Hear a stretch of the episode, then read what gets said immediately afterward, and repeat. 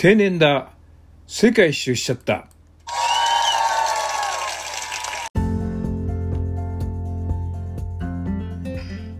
こんばんは。定年だ。世界一周しちゃった、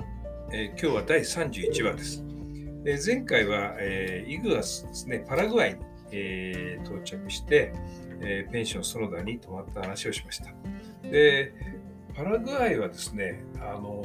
日本人の移住の方が大変多いんですね。だけど本当はその戦前はブラジルが有名ですよね。で戦後ですね1968年結構東京オリンピックの近いですよね。えーその頃にですね岩手県から親族一同を連れてパラグアイに移住されたですね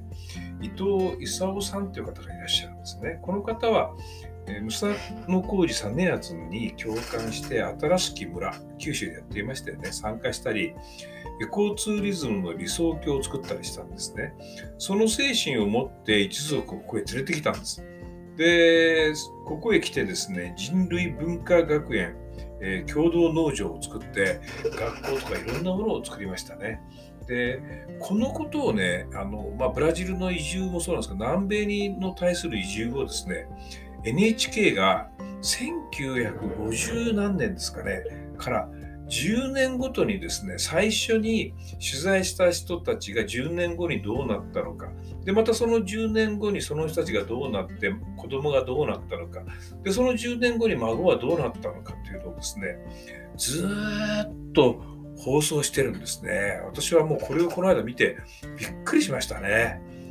本当によく作ってますね。あの移住とかいろんな問題を10年ごとに捉えるというのはね、さすが NHK ですね。まあ、そんなことがあって、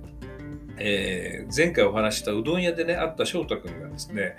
えーこの運動に参加している長岡大学で建築を学んだですね、入澤君と夜食食事をするけど、砂川さん一緒にどうですかという、私を誘ってくれたんですね。ぜひですね、私は行きたいということで、こんな若い人がですね、パラグアイに来て仕事をしているっていうのはね、すごいと思いますよね。今まで旅の途中で会った人は、青年たちはですね、何かを見つけるために旅をしている人が多かったんですね。だけど何かをしたくって、海外でプロジェクトに参加しているっていうのはなかなかいらっしゃらないんですね。で、伊沢君とね、話をさせていただいてね、ああ、立派でしたね。ああ、もう感心しました。で、えーそんな話も聞きながら、で翌朝ですね、日系人の食食堂で、えー朝ごはんを食べて、おにぎりを作ってもらいましてね。で、えーパラグアイの首都、アスンシオに出発いたしました。で、アスンシオにはですね、これまた有名なですね、日本人宿ラパチョっていうのがあるんですね。で、バイク好きの日本人の夫婦が経営しておりまして、1階にはですね、日本食堂菜の花があるですね。で、どうも聞いたらですね、このご夫婦、バイクで世界2周してるんだそうですね。で、ここの奥様がですね、まあ若くてとってもきっちりしてる方で、いろんな情報を教えてくれるんですね。本当に助かりましたね。で、たくさんの日本人が泊まっていました。あの、チリでね、あのイースター島から帰ってこなかったっていう4人組がいましたよね。えこの人たちとも会いました。えー今は2人組になってましたね。どうして2人組になったのかって聞いたらですね、4人で旅行するのはやっぱ大変みたいですね。意見がこう合わなかったりする。だから今は2人組ずつに分かれましたってことですよね。確かにそうですね。で夜はですね、1階の菜の花で豚キムチ丼と焼き鳥、もちろんビールもつけてしました。で、えーあと1泊してですね、今度はアマゾン川を目指す、ブラジルのね、で、いうことに決めて飛行機を取ったりしました。で、よくよくね、地図を見たらですね、私は南米の一番北の上から、右の北の上からですね、降りていくのがアマゾン川だと思ってたら、ペルーからですね、横にピュッと入ったらですね、アマゾン川に入れるんですね。まあ、なかなか地理がよく分かってなかったので、まあ、それでもいいやと思って、チケットを取りました。で、次の日にチケットをバスターミナルからですね、ローカルバスに乗って、えー次の空港に行くためのチケットを取るんですけどね。で、ついでに隣の郵便局にですね、EMS でもう冬物を送り返さなくちゃいけないので、送り返そうと思って郵便局に行きました。まずバスターミナルでですね、売店で、えーテープを買ってこいと言われたんですね。で、テープを購入したら、その売店の人が親切に段ボール箱もくれたんですね。それで放送を全部して、郵便局にあの黒猫の宅急便みたいに持って行ったんですね。そうしたらですね、なんと、郵便局の人がですね、中身を全部確認するからっつって、せっかく放送したガムテープを全部切っちゃって、中身全部出して、で、一個一個確認するんですね。まあそうですかね、麻薬とか送ったりする人がいるんですかね。で、中身を全部あれして、今度テープでやっとぐるぐる巻きにしてたら、テープが足りなくなったんですね。で、隣の売店で買ってこいって言うから、また隣の売店で行って買ってきて、テープで巻いたんです。そしたらですね、今度はですね、この上に、ハトロン紙というあの黄土色の紙で包むらしいんですよね。またそれを隣で買ってこいって言うから、はいよっつってですね、隣の売店行って買ったらですね、その紙が小さいと言われて、また交換に行ってですね、でそれを何回も繰り返してたんでね。で、郵便局中の職員がですね、私にいろんなことを話しかけてくる。だけどね、スペイン語なんですね。もちろんスペイン語なんか、うのとストレスぐらいしか分かりませんから、ちんぷんかんぷんなんですね。で、まあ、年寄りの日本人、私がですね、悪戦苦闘してるから、みんな何とかしてあげようと思って、えー、局長さんみたいな人から、女性からですね、いろんな人が出てきて、いろんなこと言ってくれるんだけど、わからないんですね。だけどね、これは嬉しいですよね。何とかしてあげようと思ってるから、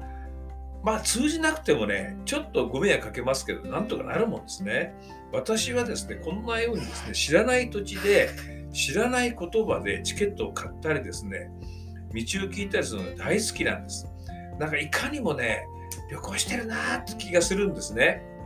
英語だとね、ああ、俺はなんて勉強してなかったんだ、これ通じねえなーなんて思うじゃないですか。だけど、スペイン語だとか、ポルトガル語とか、他の言葉になるとですね、全く勉強してませんからね、それはしょうがないですよね。だけど、なんかすごい嬉しいですね。時間がかかるけどね、なんかとっても嬉しくて、で、こういうのが身についてくると、ああ、旅行してんだなっていう気になりますね。で、えー、で次の日にですね、いよいよブラジルにの国境ですね、えー、シューダ・デル・エステというところにバスで向かいました。ローカルバスに乗ってですね、イミグレを通って、で、イグアス、ブラジル側のイグアスの町へ行って、えー、フォドド・イグアスというところに行くんですね。で、そこにある空港に行って、えー、あ、まあ、あの、なんていうんですかね、ブラジルの一番北のですね、えー、マナウスというところへアマゾン川の出発点みたいなところですね、そこに行くんですね。で、その宿のですね、親切なあラパちゃんのね、奥さんがですね、ちょっと遅いとね、バスないかもしれないよって言ってたんですね。やっぱり心配した通りですね、もう行ったら向こう側のブラジル側に行って乗るバスがなかったんですね。だから、もうやむなくタクシーを拾ってですね、で、えー、ブラジルの手前でタクシーを拾って、で、そのイミグレに行って、イミグレを用意する、用事を済ませると、イミグレ出たところに同じタクシーが待ってるんですね。料金はですね、15万グアラーニっていうんですね。ええー、っつって驚いたら、まあ、なんとかないです。日本円で3000円ぐらいだったんですけどね。だけど15万グアラニーっていうからびっくりしますよね。で、まあ、あの、そういうことで、まあ、これを取り返そうということでね、本当にどっか一泊しようと思ったんだけど、空港泊にしました。で、えー、そこからですね、サンパウロ空港に行って、乗り換えて、マナウスに到着いたしました。皆さんもご存知のようにですね、えー、南米はほとんどスペイン語なんですけど、ここだけね、ブラジルだけ？ポルトガル語なんですね。似てますけど、ちょっと違うみたいですね。だからなおさらわかんないですね。で、えー、11時30分にマナウスに到着して、バスで中心街に行きました。で、地球の歩き方に書いてあるドミトリーを探してですね、ふらふら歩いてると、地元の女子大生がですね、親切にですね、地図を見てくれて、私の宿のところまで送ってくれたんですね。ですごい嬉しくて、で、宿をピンポンピンポンしたんだけど、出てこない。で、やっと出てきたらおばさんが、いや、もう廃業したんだ。ええー、よくあるんですね。地球の歩き方は、まあ、しょうがないですよね。紙ですからね。あの、廃業したりしてるとこもあるんです。でしょうがないからもう一個宿探して、ガラガラガラガラ、暑かったんですね。ガラガラガラガラ。あの、1月ですからね、向こうは地球の逆ですからね、1月、真夏なんですね。で、ガラガラガラガラ引っか引っ引っ張ってると、また同じ、え女子大生がですね、来てくれ、再会してですね、ハローとか言ってですね、で、地図を見て、携帯で探してくれて、またドミトリーの前までね、連れてってくれたんですね。海外ではですね、いろんな危険もありますけども、一方でとっても親切なんですね。で、こんな親切な行為を受けるとですね、本当に疲れも吹っ飛びますね。私も帰ったらね、なんとかしなくちゃいけないなと思いました。それでね、えー、宿に着いて、休息が終わった後にですね、ツアー会社を探しに行って、えー、街の真ん中にね、あったツアー会社に行きました。で、明日からの2泊3日、アマゾンのですね、ジャングルを巡るというツアーがあるんです。こう、本当にジャングルの中でハンモックで寝たりですね、まあ、電気もガスもないところに行くっていうツアーがあるんですね。それを予約して、それから今度帰ってきてですね、このベレンからサンタレンっていうところがあるんですけども、そこでですね、よくあの、南米のこう移住の映画を見ると、両脇にこう水車みたいなあ大きな船が5階建ての船みたいなこうアマゾン川ずーっと行きますよね。で中はハンモックがぐわーっと釣ってあってその移動がするというやつですね。でこれに乗りたくてですねそれを予約しました。でまあその日はですねゆっくりそこの市街地をね、えー、見学しましてでここにもね立派なオペラ座があるんですね。えー、テアトロアマゾンって言うんですけどアマゾナスかっていうんですけどねこれあのー、アルゼンチンにもありましたよねだからみんなヨーロッパから来てですねお金持ちになったらヨーロッパを見返してあげようっていうんで立派な建物を作るんですね。で、こう館内ツアー行きました。あ、の英語でですけども、行ったのは、英語のツアーは私一人だったんで、ね、ゆっくりした英語を話してくれてね、助かりましたね。で、何でもですね、1892年に完成して、当時はここはですね、ゴン、ジューとコーヒー豆の集積場だったんですね。だからブラジル経済の半分以上の、えー、GDP ですかね、こう占めたらしいんですね。で、当時の大金持ちが出てきて、え、成功の印に耐えてたということらしいんですね。オペラ座で公演見ようと思ったら4月からでしたね。残念でした。その後衰退をしたんですけれども、1967年に貿易自由都市となってですね、日本からもいっぱい来たんです。パナソニック、ホンダとかね、もうたくさんの会社が、看板が、工場がね、ありましたね。ああ、こんなとこまで進出してるんですね。で、夜はですね、魚料理とワインで、明日からのアマゾン川の探検をですね、こう、どうするんだろうなと思っていました。で、いよいよアマゾン川の探検です。次の日がですね、朝7時半に出発しまして、途中でヨーロッパから来た若い夫婦を乗せてジープで港へ行きました。そこからですね、高速ボートで2時間。まるで海でないかと思うぐらいですね、大きな川をね、ぐわーっと、あと音を聞かせますけどね、皆さんにね。で、途中で真っ黒な川と逆側から横道した川がですね、こう、2色になってるところがあるんですね、真ん中に。で、なんでなってるんだったら、お互いに比重が違うんで、川が流れてるんですけど、混じり合わないんですね。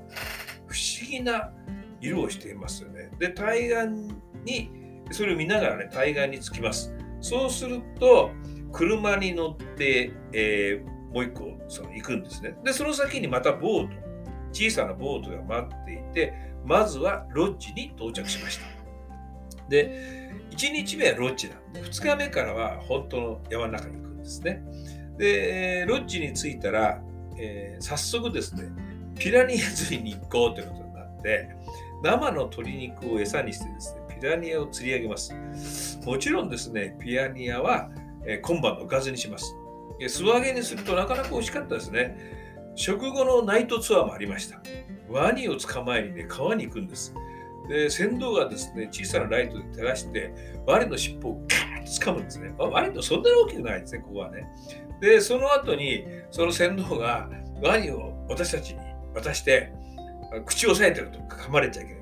で、記念撮影するぞって言うんですね。これ、もう周りも迷惑でしょうけどね、まあ、鋭い顔をしてましたね。で、撮影後は顔あの川にリードしました。でね、この小さなボートでナイトツアーに行った時に、ふとよあ見上げたらですね、